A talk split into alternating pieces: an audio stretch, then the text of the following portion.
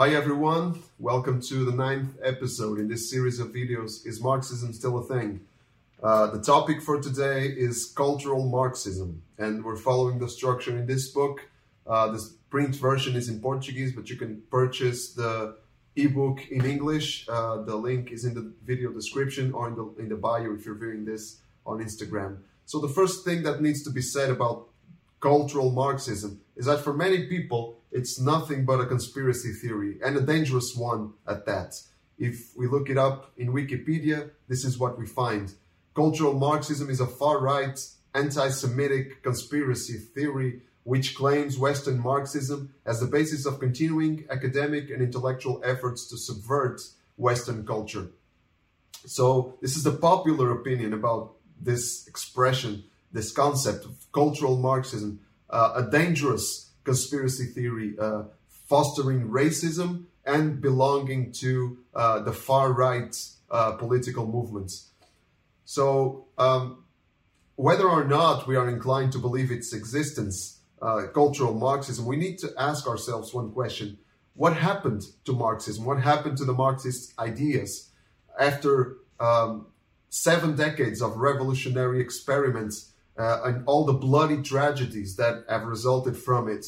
Uh, what what happened to to the to the to the ideas that fueled all these all all these um, movements in the 20th century? Is Marxism just an, a historical curiosity, just a remnant in the few uh, communist regimes that still exist today, and in the in the in the in the few uh, with and in the political parties of, very little expression that we find in Western countries. In order to understand how Marxist ideas evolve, we need to study their develop, development uh, from what is known as the Frankfurt School.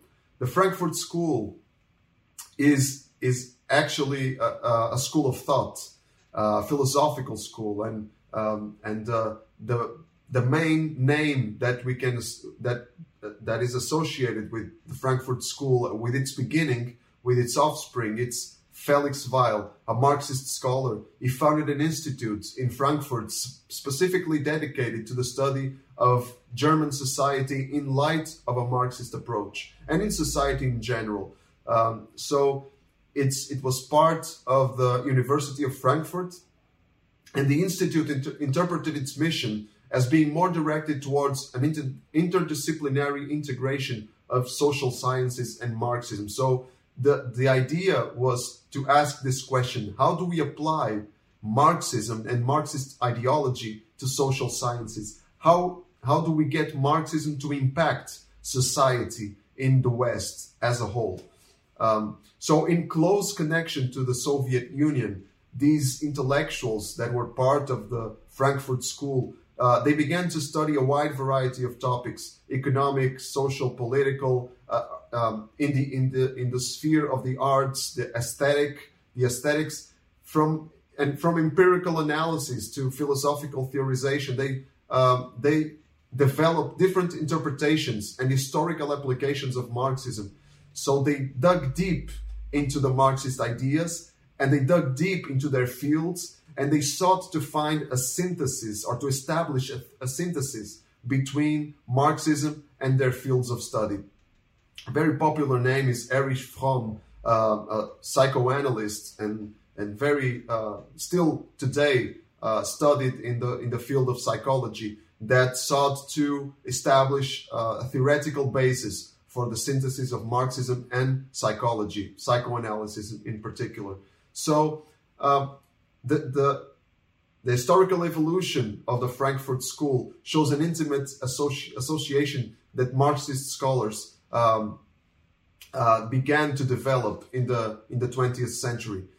So they strived to link Marxism and social sciences, and the recent history of, of the Frankfurt School continues to highlight this association, this close connection.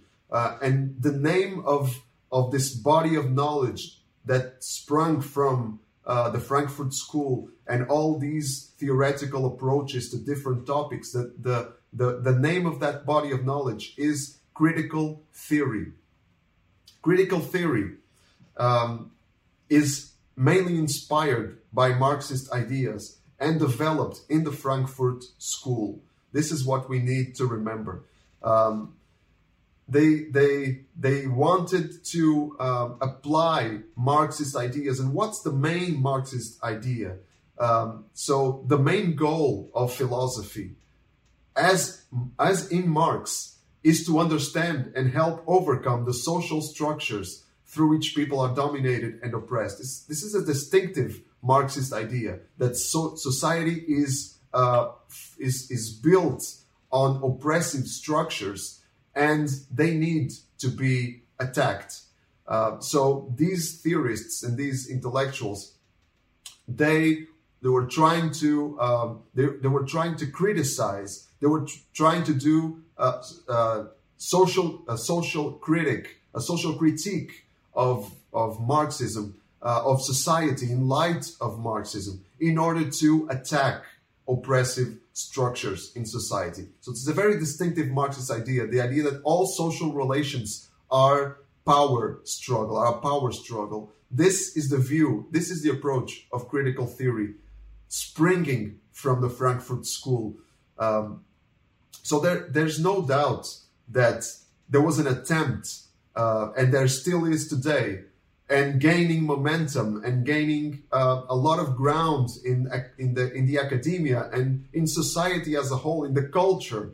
Uh, there's a distinctive idea that society is that the, the history of civilization is a power struggle that society has oppressive structures and that we need to you need to attack those structures criticizing uh, by establishing uh, uh, a critique of society. So, hence the name critical theory. And it's a cultural approach. So that's that's why this expression cultural Marxism uh, appears because this is a social, this is a cultural attempt to uh, implement Marxist ideas in civilization, in society. This is very clear. Uh, this the of course this is very small. You you you it's it's impossible to read uh, from there. But I I will make available this image in the description of the video so you can uh, get a better grasp of what is going on here. Uh, two authors, Sim and Van Loon, they they drew this diagram what that they called a taxonomy of critical theory. So they traced the origins of of critical theory that trace the origins of many of the ideologies and, and, fields of study that are very popular in the academia today. They traced it all to Marxism, specifically uh, Western Marxism, because there are different types of Marxism and different uh, kinds of interpretations of Marxism, but they traced it uh, brilliantly in this diagram.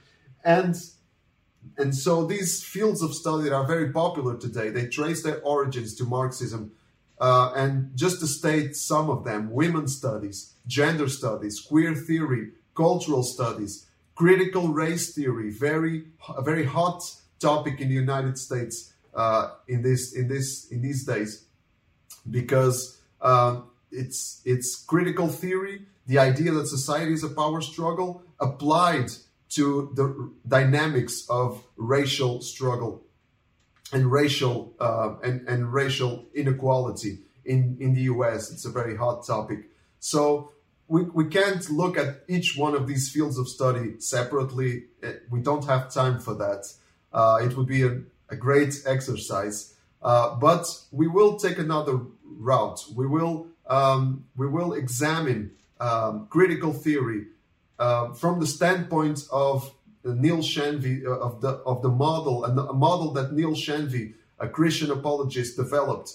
He finds four uh, basic ideas, four pillars, for uh, four ideological pillars of or philosophical pillars uh, to critis- uh, to critical theory, and he explores each one of them, and we will do that too in the next few videos. The four basic ideas of critical theory. Uh, that's that's it for today. Stay tuned until the next video, video and don't forget, live with Christ at the center.